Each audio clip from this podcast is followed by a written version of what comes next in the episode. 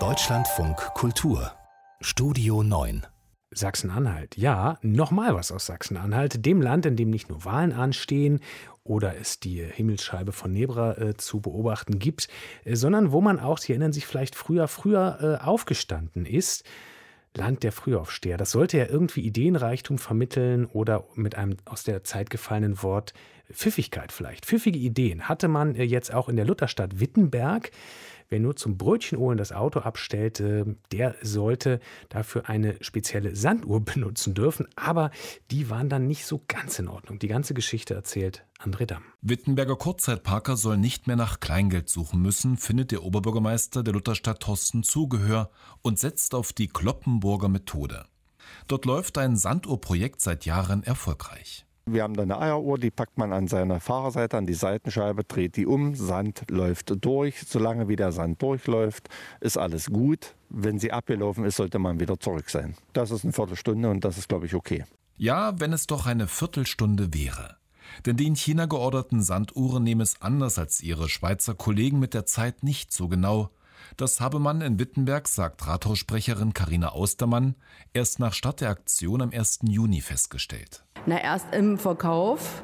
Das ist das, was jeder tut, wenn eine Sanduhr 15 Minuten laufen soll, dass er sie erstmal hinstellt und laufen lässt. Und dann haben schon die Kollegen festgestellt, dass die Zeiten nicht stimmen. Denn die Zeit verrinnt je nach Sanduhr doppelt so schnell und damit hätten Kurzparker weniger Zeit gehabt. Da haben wir darüber nachgedacht, ob wir da nicht die Kulanz haben. Es sind zweieinhalbtausend Stück, aber es sind ja nicht nur zwölf Minuten, es waren teilweise nur fünf Minuten.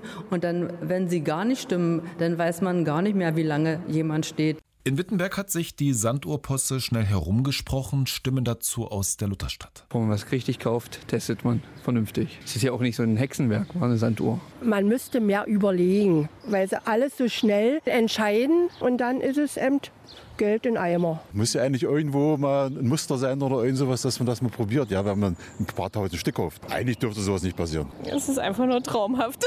Zurück ins Mittelalter oder so? es gibt super Aktionen. Die braucht die Menschheit unbedingt. Im Wittenberger Rathaus herrscht Katerstimmung, dass die gut gemeinte Aktion, die vor allem die historische Altstadt beleben sollte, nach hinten losging. Noch einmal Rathaussprecherin Karina Ostermann. Es war auch ein langer Weg. Es hat lange gedauert, bis sie hier waren. Leider eben nicht genug Zeit, um noch mal vorzukontrollieren. Sind, wenn ich ehrlich bin, auch nicht davon ausgegangen, dass die Charge nicht in Ordnung ist. Zumal die Stadt Kloppenburg den gleichen chinesischen Lieferanten hat und mit der Qualität der Sanduhren bisher zufrieden ist. Wittenberg jedenfalls hat alle Sanduhren reklamiert und zurückgeschickt. In wenigen Wochen soll dann der zweite Versuch gestartet werden.